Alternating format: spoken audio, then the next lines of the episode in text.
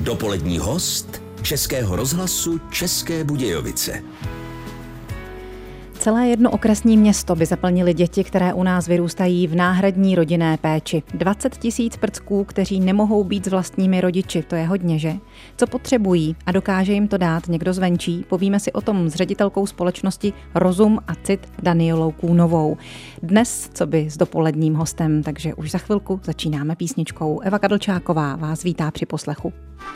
Děti potřebují ke svému zdravému vývoji a budoucímu šťastnému životu citové pouto a bezpečí. Tvrdí to i pracovnice a spolupracující zapsaného spolku Rozum a Cit, který je podpůrnou organizací pro pěstounské rodiny.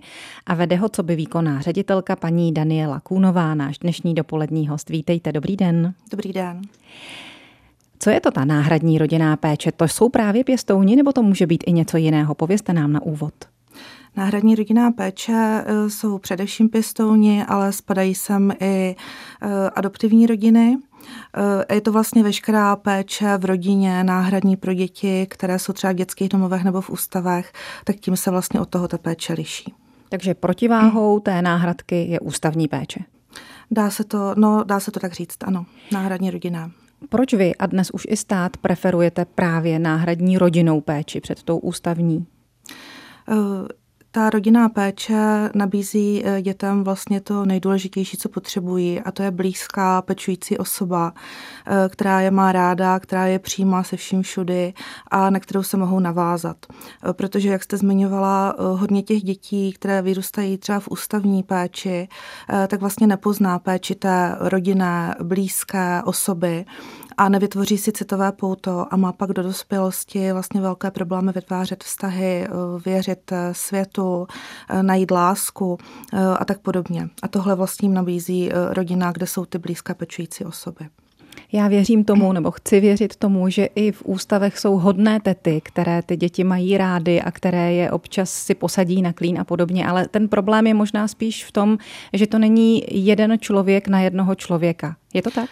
Eh, je to tak. Eh, zároveň je pravda, že třeba pro eh, velké sourozenecké skupiny dětí, pro které je důležité zůstat spolu, tak se nehledá jednoduše náhradní rodinná péče a mm-hmm. oni pak třeba jsou v tom ústavu a e, dnešní e, ústavy se snaží o takzvanou deinstitucionalizaci. E, hodně se dělají takové rodinné, vlastně rodinné typy péče, kdy se ten domov třeba dělí na různé domácnosti, teď se do ní hledají ty pečující osoby, takže ty děti potom třeba tam nemají vyloženě směnující tety, ale mají tam třeba pár, dva páry pě, jakoby pečujících osob, které se u nich střídají. Ale pořád vlastně je to určitá, dejme tomu, náhrada, nebo není to to ta autentická úplně rodinná péče, jakou zažívají v, vlastně v domově, kde je prostě nějaká rodina. Pořád je tam i to střídání. Ano, to. Přesně. Takže kdybyste měla takhle na úvod schrnout, co to dítě potřebuje k tomu zdravému vývoji? No, především je to nějaké bezpečné, stabilní zázemí s tou uh, lásky plnou přijímající osobou. Uh, vlastně naprostý základy bezpomínečné přijetí, kdy to dítě si může dovolit být takové, jaké je a zakusit tu zkušenost, že ho i s tím vším milují a že ho nějakým způsobem neodvrhnou nebo že o ty blízké nepřijde, že vlastně není samo a že ho přijímají to, to potřebuje. Uh-huh. A to taky určitě není jednoduchá situace, takže se jí budeme věnovat za chvíli. Po krásné písničce Studánko Stříbrná, kterou nám zaspívá Hana Zagorová. Dopolední host Českého rozhlasu České Budějovice. Každé narozené dítě potřebuje v prvních letech života jednu stálou, blízkou a bezpečnou pečující osobu. Tak se vytváří výlučný vztah, trvalé citové pouto. Způsob, jakým se pečující osoba k dítěti v prvních letech života chová, navíc určuje, jak bude dítě uvažovat o sobě, o světě kolem a jak se bude vztahovat k ostatním. O tom tady dnes mluvíme s Danielou Kůnovou, výkonnou ředitelkou spolku Rozum a Cit. A tak se jí chci zeptat, jestli je pěstoun schopen tohle všechno dítěti dát. Eh, určitě většina pěstounů je toho schopná. Eh, už jenom to, že se rozhodnou pro takové poslání, tak svědčí o tom, že mají nějakou motivaci, že chtějí pomáhat, eh, že jsou to třeba dobří, otevření lidé. Zároveň ale určitě potřebují podporu, podporu formou nějakého vzdělání, přípravy, teď vlastně je tady máme, k nám přišel celosvětový trend nazývaný terapeutické rodičovství a to je vlastně způsob rodičovství, který léčí děti, které trpí tím raným vývojovým traumatem, což je právě případ většiny dětí v náhradní rodinné péči. Takže pěstoun určitě toho schopný je a potřebuje k tomu taky podporu. Jaké třeba stavy mývají ty děti? Jak to jejich citové poškození například vypadá? Eh, může se to projevovat různě. Eh, asi nejčastěji eh, se říká vlastně, že ty děti takzvaně zlobí například. Ve škole si o nich myslí, že zlobí, že jsou zlobivé, že nerespektují autority, chovají se třeba agresivně. Může to být, že mají nekontrolované návaly emocí. Ale může to být i o tom, že jsou třeba velmi hodné, že se snaží vyjít všem stříc, že vůbec neprosazují své potřeby, že dělají jen to, co se od nich čeká. E, ty formy jsou různé a my třeba u nás narážíme při doprovázení pěstounů na to, že mnohdy třeba ve školách nebo dětští lékaři nebo i dětští psychiatři Eh, neznají natolik dobře podrobně tu problematiku náhradní rodinné péče, eh, že tohle trauma vlastně nerozpoznají. A pak jsou často ty děti označovány, mají diagnózu třeba ADHD, že jsou hyperaktivní. A není to tak. Je potřeba k ním přistoupit jinak a léčit jiným způsobem. No a když říkáte, že často se s tím nevědí rady ani odborníci, pěstoun tím spíš není odborník. Jak ten se s tím vypořádá a má někde nějakou podporu?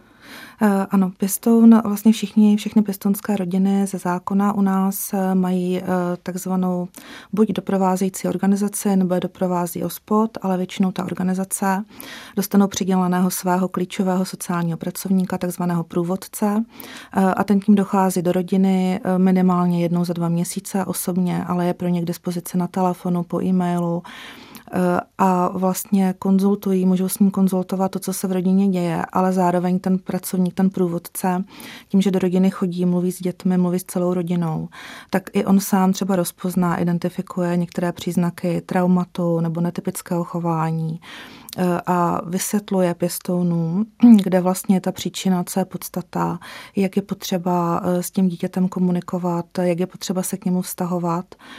A kromě povinného vzdělávání, což pěstouni mají 24 hodin za rok, kdy se terapeutickému rodičovství věnují různé kurzy nebo semináře, tak mnoho doprovázejících organizací už dnes nabízí i dlouhodobé eh, výcviky nebo kurzy pro pěstouny, kde se v téhle technice nebo v tomhle přístupu k dětám vlastně můžou zdokonalit a stát se takovým tím rodičem terapeutem.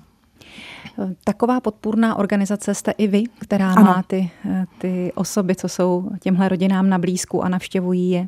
Ano, naše, naše organizace Rozum a Cit je takzvaná pověřená osoba, to znamená, že od středu Českého kraje máme pověření doprovázet pěstonské rodiny a vlastně disponujeme týmem průvodců, kteří eh, dojíždí, dochází do rodin a podporují pěstouny v péči, eh, v péči o svěřené děti.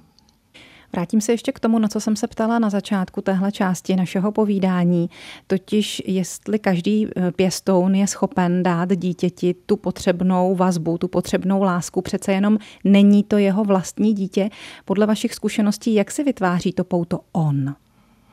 Myslíte pěstoun? Hmm. Uh, no, já si myslím, že ti pěstouni vlastně, když eh, se rozhodnou pro tuhle, a teď mluvím o takzvaných dlouhodobých nebo eh, zprostředkovaných pěstounech, to jsou pěstouni, kteří se rozhodnou opravdu si vzít nějaké jako cizí dítě a věnovat se tomuhle poslání, tak eh, oni vlastně prochází asi ročními přípravami, kdy se seznámí s celou tou problematikou, doví se, co ty děti potřebují a vlastně mohou se i během toho roku rozhodnout, jestli se na to cítí, eh, jestli eh, stále mají nějakou, dejme tomu, chuť a odvahu do toho jít.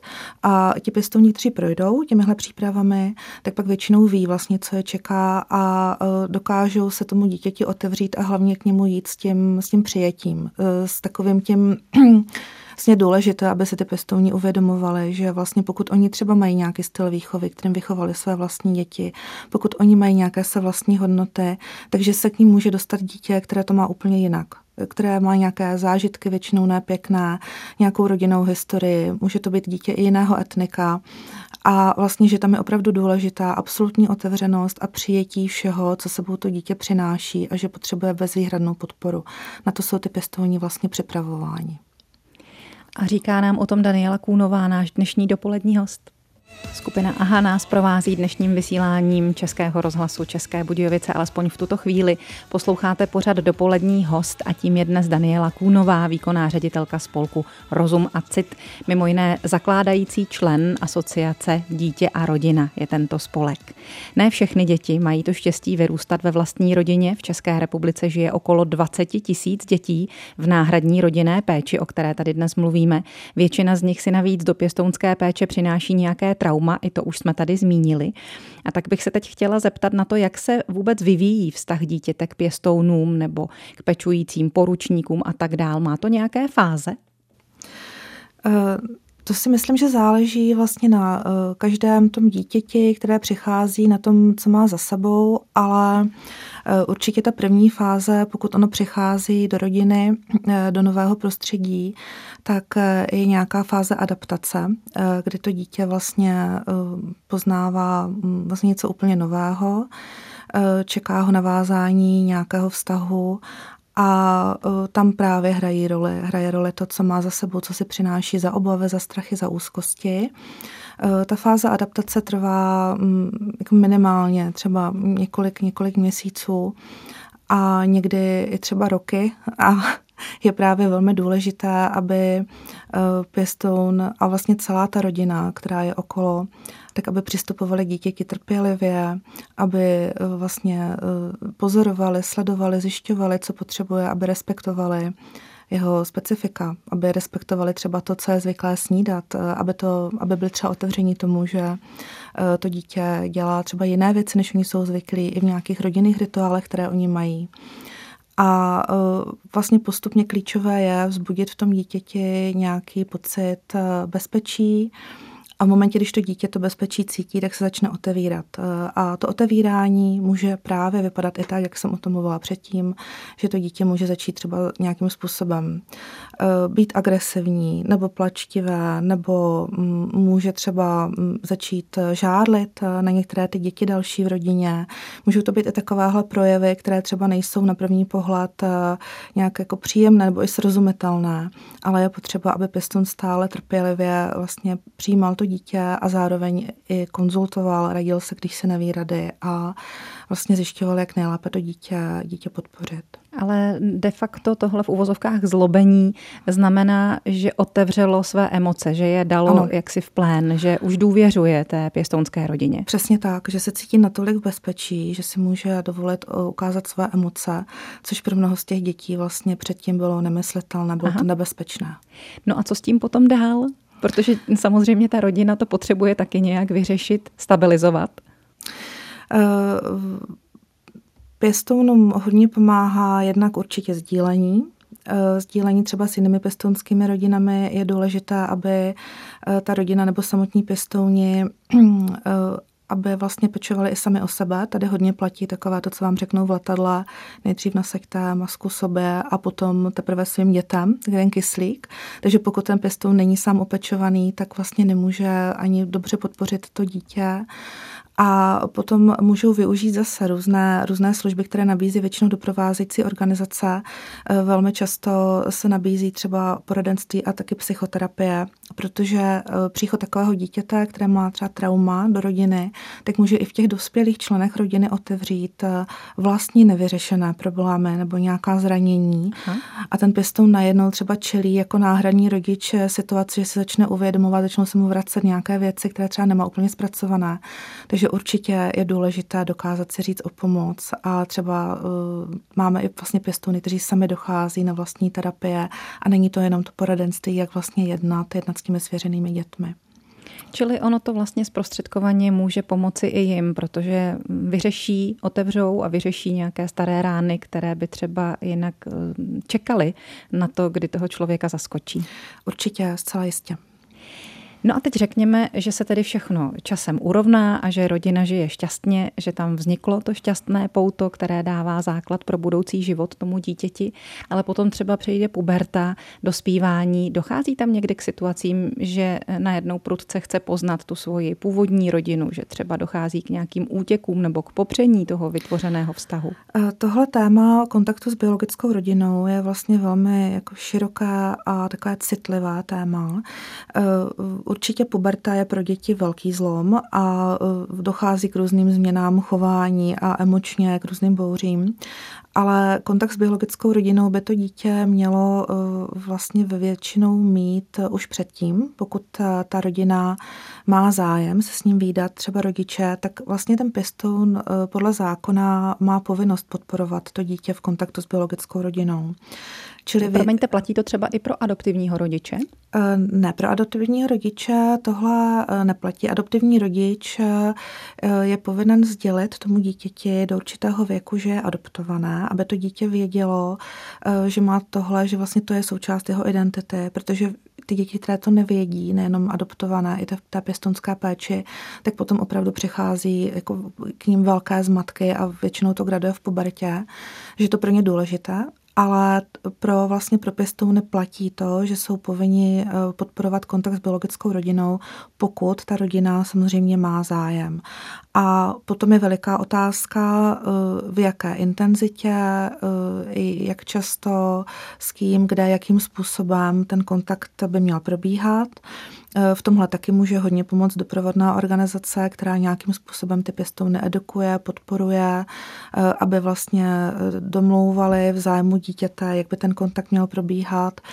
A pokud vlastně se ta, ta domluva neudělá nějakým způsobem, mm, řekněme, v klidu jako dohoda, tak se pak vlastně je cesta ještě se obrátit na soud, že pak soud upravuje soudně eh, vlastně frekvenci eh, toho kontaktu a způsob.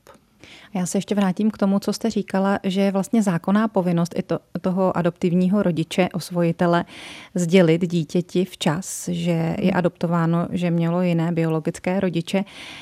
V jakém věku a jak mu to sdělit citlivě? Máte na to nějaké metody?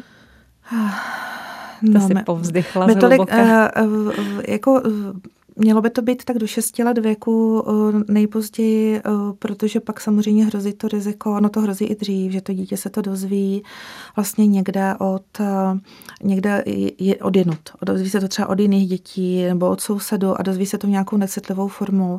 Takže vlastně Myslím, že tam není jako úplně věková hranice, kde není vhodné o tom s tím dětem mluvit, ale důležitý je právě ten způsob, ta forma. E, jsou na to různé postupy, může to být formou třeba pohádky, formou nějaké hry, tak jak vlastně to dítě v tom věku je schopné tohle nějakým způsobem tomu porozumět tak vlastně je dobré to tomu dítěti říct. A e, mělo to dítě by mělo slyšet, že jeho vlastní rodiče z nějakého důvodu se o něj nemohli starat, e, ale že určitě e, je to moc mrzelo, že jim to bylo moc líto, že to dítě vlastně dnes je milované, díky tomu ho získali jeho noví rodiče a to dítě by si určitě z takovéhle informace nemělo odnést, že předchozí rodiče o něj nejevili zájem, že nebylo hodnotné. Eh, vlastně s tímhle tématem je důležité pracovat, protože většina těch dětí v pěstonské péči, mm, nevím, jak je to u těch adoptovaných, ale v té pěstonské péči, oni si prostě sebou nesou vlivem toho, co se stalo, ten pocit, že nejsou hodnotní že jejich rodiče vlastně, jejich biologičtí rodiče oni nestáli. A to je to, s čím vlastně ten pěstoun pracuje a co potřebuje vyléčit. Hmm, to je určitě velká bolest. Hmm. O náhradní rodinné péči mluvíme s Danielou Kůnovou, naším dnešním dopoledním hostem. Dopolední host Českého rozhlasu České Budějovice. Na song kapely Holky o tom, že krásné vzpomínky zůstanou, by se dalo navázat v našem rozhovoru s dopoledním hostem Danielou Kůnovou otázkou na příběhy se šťastným koncem, kdy děti jsou úspěšné v životě, milují své pěstouny, vracejí se k nim, ale na to je ještě brzy, protože z našeho rozhovoru zatím ještě zbývá víc. A tak bych se teď chtěla eh, dotknout tématu, kdo vůbec může být pěstounem, jestli je to kdokoliv, kdo má rád děti, eh, nebo mu v životě děti chybí. Jaká jsou kritéria? Uh, no, ta kritéria jsou taková, že pokud někdo přemýšlí o pěstounské péči, tak může vlastně jít na místní úřad OSPOD a vlastně projevit zájem o, o to, že by, chtěl, že by se chtěl starat vlastně o dítě v pěstounské péči. Eh, ten OSPOD, úřad eh, sociálně právní ochrany dětí, pak eh, u takového člověka nebo rodiny provádí vlastně sociální šetření, zjišťuje, zda ten člověk má podmínky, to znamená, že to dítě by mělo mít nějaký třeba samostatný pokoj, postel, nějaké podmínky by tam měly být, ale není to vůbec o tom, že třeba by tam byla podmínka, nevím, jak má velký byt, byt nebo, nebo dům nebo něco podobného. No a e, potom vlastně ten pěstoun nebo ten zájemce prochází přípravami a myslím, že teď ještě platí to, že prochází psychologickým posouzením. Do budoucna v novele zákona tam tuším budou nějaké úpravy. E, čili mm, tam jenom, já jsem vlastně ještě předtím neřekla, že my to pěstounství v podstatě jsou takové tři základní druhy pěstounů. Tady tohle je model, který se týká dlouhodobých pěstounů, kteří se rozhodnou pečovat o to cizí dítě. Ale pak jsou taky příbuzenečtí pěstouni, Eh, to jsou vlastně příbuzní dítěte, kteří si ho berou do pěstonské péče a tam to probíhá úplně jinak. Tam většinou v té rodině se něco stane, že rodiče nemohou už jako pečovat a tam potom to bývá velmi rychlá záležitost. Příbuzenečky pěstouni ani neprochází vlastně přípravami a pak se na ně přímo už obrací ospody, se by mohly pečovat o dítě. A pak jsou ještě přechodní pěstouni, a to jsou vlastně pěstouni, kteří si berou dítě tak maximálně na rok. Většinou jde o miminka, která se berou přímo z porodnice, aby, ta dítě, aby ty děti tam nebyly sami, měly tu pečující osobu.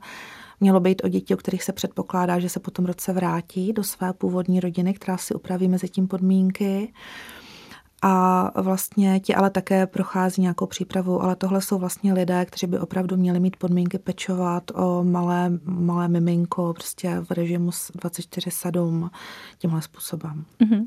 Je tam nějaké omezení třeba věkem nebo tím, že by ti lidé měli být v manželství, že by to měl být pár, musí mít třeba nějaký vstupen, eh, stupeň vzdělání? Ne, nemělo by jim být to samozřejmě 18, mělo by být dospělý, ale potom se už to posuzuje případ od případu a jsou i případy, že třeba dítě je svěřeno eh, staršímu sourozenci, který sotva vlastně eh, jako zletěl, ale je třeba zodpovědný, má zájem se starat, čili s nějakou veškerou podporou, on je ten pěstoun. Nejsou tam tyhle ty podmínky.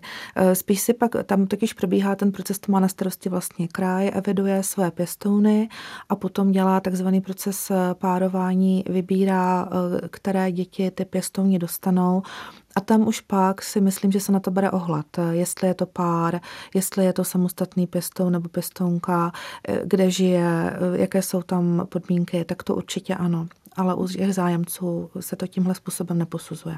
Mohou to být třeba i lidé, jejichž vlastní děti už odrostly, to znamená lidé, kteří jsou už téměř v seniorském věku a přesto by se chtěli ještě o nějaké dítě postarat? Ano, mohou, mohou. Uh-huh.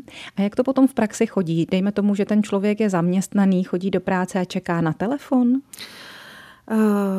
no, přechodní pěstouni, ti vlastně, uh, ty, kteří teda, o kterých většinou skončí ta miminka, když to nechci takhle úplně generalizovat, tak uh, ti vlastně to mají jako profesi, ti nechodí do práce a čekají na ten telefon, protože ty děti mnohdy je to velice, velice rychlá záležitost, že si pro to dítě jdou do porodnice. Mm-hmm. U těch dlouhodobých pěstounů, tam je to o tom, že čekají, až jim ten úřad dá vědět a pak probíhá ten proces párování. To znamená, že oni se s tím dítětem víckrát setkávají a vlastně zjišťuje se, jestli bude to kompatibilní, jestli to bude fungovat, jestli si sednou nějak navzájem. Čili tam je to vlastně dlouhodobější věc. Eh, s tím zaměstnáním eh, já si myslím, že vlastně ti zájemci o pěstounskou péči, že tam je důležité, aby věděli, že mm, může přijít situace, kdy třeba bude potřeba, aby se vzdali toho zaměstnání, nebo aby třeba šli na kratší úvazek, jo? nebo že můžou nastat okolnosti. Eh, myslím si, že mm, lidé, kteří třeba, pro které bude ta kariéra hodně důležitá a ví, že musí věnovat hodně času práci, takže je třeba hodně na místě si zvážit, zda by chtěli do pěstounská péče. Možná právě i je tam důležitá ta otázka, co s tím dosavadním životem, protože to pro ně znamenalo nějaký příjem, dejme ano. tomu. I proto chodí lidé do práce, aby udrželi svůj životní standard a tak dál. Takže jak jsou potom honorováni a po jak dlouhou hmm. dobu? Protože jakmile potom třeba eh, se to dítě vrátí eh, do své původní rodiny, anebo už je dospělé, odchází, tak to pro toho člověka znamená, že zůstává tak trochu ve vzduchoprázdnu. Tam u pěstounů vlastně podle druhu té pěstounské péče, tak dostávají profesionální pěstouni, to znamená ti dlouhodobí a přechodní dostávají takzvanou odměnu pěstouna. Ta se odvíjí od eh, minimální mzdy, to je nějaký koeficient, násobek a taky od věku dítěte, od počtu těch dětí. Pokud jsou ty děti nějak zdravotně postižené, tak to vše se do toho výpočtu té částky vlastně započítává. A pak dostávají také příspěvek na zaopatření toho dítěte, vlastně na potřeby dítěte. Eh, a příbuzenečtí pěstouni ti eh, zase dostávají vlastně sociální dávku, která se odvíjí od aktuální výše životního minima. Eh, s tím, že eh, všich, všechny ty druhy té pěstonské péče tak mají nárok eh, vlastně na zaplacení zdravotního, sociálního pojištění. To znamená, že vlastně se jim jako ta doba strávená touhle činností tak započítává potom do důchodu. S tím, že když pak vlastně to dítě odchází z domova, ta podpora může trvat ještě vlastně u studentů, u studujících dětí do 26 let, s tím, že teď vlastně jsou taky nějaké změny, ty děti si už teď můžou rozhodnout, kdy si budou pobírat sami ten příspěvek, a nebo jestli teda zůstanou vlastně v rámci té pěstounské péče. Ale potom vlastně mm, asi je důležité, aby se každý ten pěstoun vlastně nějak ten život zvážil. Je to vlastně podobné, jako když máte třeba vlastní děti, když se o někoho staráte, tak vlastně zvažujete, jak ten život chcete mít, co vlastně vás láká do budoucna, jak si představujete třeba důchod, jestli chcete být ještě aktivní, tak asi je to vlastně v něčem, v něčem podobné. Aby se na to člověk sám nějak připravil. Určitě, určitě ano. A ten čas na to konec konců mm. většinou má. Dobře, tak posuneme naše povídání dál písničkou. Tentokrát se o ně postarají Rangers a jmenuje se Škatule.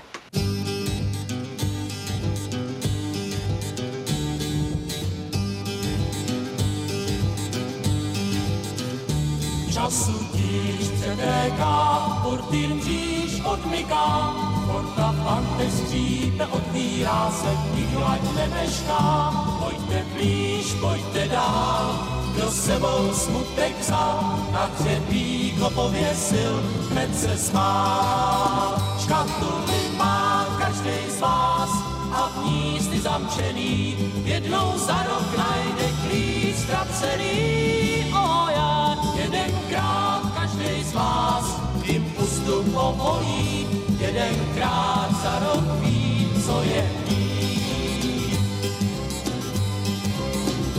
Pro ty z vás, co náhodou smutek doma nechali, dobrou náladu jim opatříme, nic si nestalí. Pojďte blíž, pojďte dál, chuda s boháčem se stal, neboť když mu bylo nejhůř, tak se smál. Škatuly má každý z vás a v ní si zamčený, jednou za rok najde klíč ztracený. O já, jedenkrát každý z vás tím ústup povolí, jedenkrát za rok ví, co je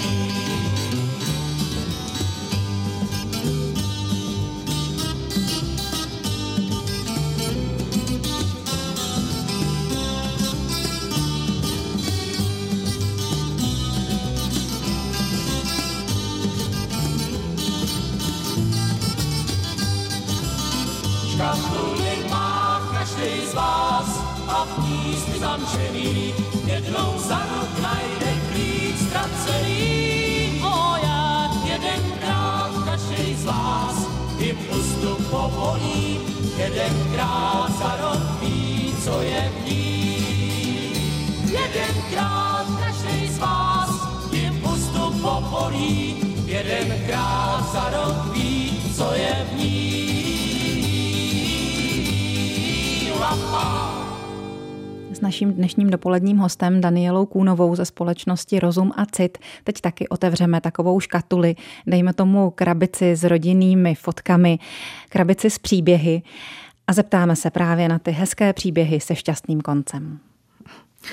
Eh, no nám teď vlastně aktuálně rezonuje v organizaci jeden příběh. Eh, máme paní Pestonku, která si s manželem vzala před eh, lety dvě miminka z ústavu kojeneckého. Ty miminka měla vlastně Downův syndrom. A ty děti dnes, je to chlapec a dívka, tak jednak z nich vyrostly úžasní sportovci. kteří reprezentují Českou republiku na světových mistrovstvích. Ta dívka, myslím, teď vyhrála úplně nějaké světové mistrovství, je to v atletice. No to je a paráda. Jsou, jsou neuvěřitelné ty děti. Je to, je to příklad toho, jak vlastně ta pistonská péče rodina pomohla rozvinout nějaký potenciál. A oni jsou velmi, velmi spokojené v té rodině. Eh, ten chlapec teď natáčel vlastně s Aňou Geislerovou nějaký film, tuším se to jmenovalo Karavan, nejsem si tím jistá, ale dostal vlastně hlavní roli v nějakém filmu a na nich eh, je vidět, eh, jak vlastně opravdu ta rodinná péče, nebo ta náhradní rodinná péče jim změnila celý život. Eh, Pistonka teď vlastně pořádala nedávno sbírku, zháněla peníze, aby jim zajistila do budoucna vlastně chráněné bydlení nebo nějaké prostory, kde by jim někdo potom podporoval do budoucna. Myslí vlastně i na to, jak budou pak dál v tom životě fungovat, dává jim tu podporu a je to, pro nás je to třeba, to je, to je obrovská odměna tohle sledovat a je to i velký respekt v určité pěstounské rodině, eh, která do toho takhle šla. A, a mě u toho, ano, mě ano. u toho napadá otázka, když třeba zrovna tyhle děti, které potřebují asi jistou míru podpory po celý život, by chtěli v té rodině zůstat, protože k ní přirostly a ona k ním, mm. tak jako jde to, stávají se takovéhle um, příběhy, že ti lidé spolu zůstanou, tak jako by to bylo i v normální rodině, v biologické? Eh, určitě, určitě se to stává, eh, ty děti se vrací do té rodiny, mají tam navázané vztahy třeba s těmi sourozenci a berou to vlastně jako, jako svoje zázemí. Pokud, pokud, ta, eh, pokud to klapne všechno a funguje to, tak je to opravdu jako vlastní, vlastní rodina, je to pro ně nějaké bez, nějaký bezpečný přístav, kam se můžou vracet celý život. A ještě nějakou fotku pro nás vyndáte z Alba? No ještě mě napadá, že jsem teď nedávno byla na nějaké konferenci, kterou pořádalo Ministerstvo práce a sociální věci, bylo to formou online a moderoval to nesmírně šikovný, vtipný uh, moderátor. Bylo vidět, že vlastně je romského původu. A pak vyšlo najevo, že je to nějaký ředitel dětského domova, který sám vyrůstal v pěstonské péči, vyprávěl tam vlastní zážitky o tom, jak ho ta rodina náhradní podpořila. A bylo vlastně vidět, jak, jak z něho vyrostl ohromný prostě člověk, který taky zase rozvinul ten svůj potenciál. A jako pro mě je třeba tohle obrovská motivace, věřím tomu, že i pro naše, pro moje kolegyně, co máme v organizaci, že ta práce dává velký smysl a rodina, nebo náhradní rodinná péče, že se má smysl se tomu věnovat. Protože dá těm lidem šanci. Ano, dá těm lidem šanci a změním vlastně celý život na kvalitní život, šanci na život hmm. úspěšný a šťastný. Tak kéž by to tak vždycky bylo, budeme držet dál palce vašim pěstounům i vám, kteří je podporujete. Naším dnešním dopoledním hostem byla Daniela Kůnová, výkonná ředitelka spolku Rozum a Cit, podpůr, podpůrné organizace pro pěstounské rodiny. Mějte se moc hezky, díky za návštěvu, naslyšenou někdy příště. Děkuji za přání i za pozvání, mějte se hezky, nashledanou. Dopolední host Českého rozhlasu České Budějovice.